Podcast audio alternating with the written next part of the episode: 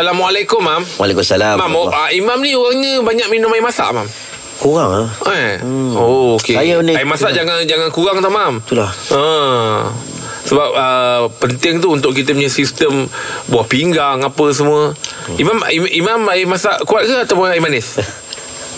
Saya ni tak tahu lah kopi tak boleh tinggal. Oh, okey. Okay. Boleh tinggal sama. Bahaya. ah. Oh. Macam mana kita nak buat ni? ah? Tak, eh, tak apa tapi kena bilas dengan air air masak lah, air jarang. Air. Eh? Uh, okey, Mam. Macam Ya, coach ya, macam main bola. Ah, tak lah sebab saya Yang ni kapten yang kita mau. Yang ni kapten yang men- Ya, yeah, masa kat Osaka tu. Ya, Ini kaptennya. Ini kapten bola yang menilai nasib rakyat.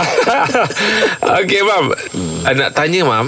Apa hukum belikan tiket konsert untuk anak? Oh, Okey, kalau konsert tu konsert yang biasa tak ada masalah, maka diharuskan. Tapi kalau konsert itu konsert yang ada masalah, ha, ada unsur-unsur yang tidak patut syarak, tak bolehlah beli kat anak.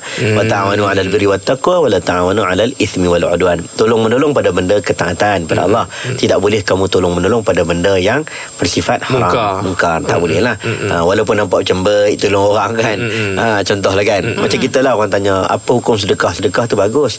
Apa hukum sedekah uh, rokok Mm. hmm. kan aku payung kau rokok kan tak boleh sebenarnya walaupun benda tu nampak sedekah hmm. tapi sebab ada hukum yang tak boleh kita bantu hmm. benda tersebut Ha, jadi macam kes ni dialah kita nak tolong anak kita tapi kita tolong pada jalan yang tak betul hmm. tak boleh Tak boleh. tapi kalau konsert-konsert yang dia benarkan tak ada masalah konsert-konsert yang okey okey tak ada masalah hmm. boleh beli Okey, baik, Mam. Terima kasih, Mam.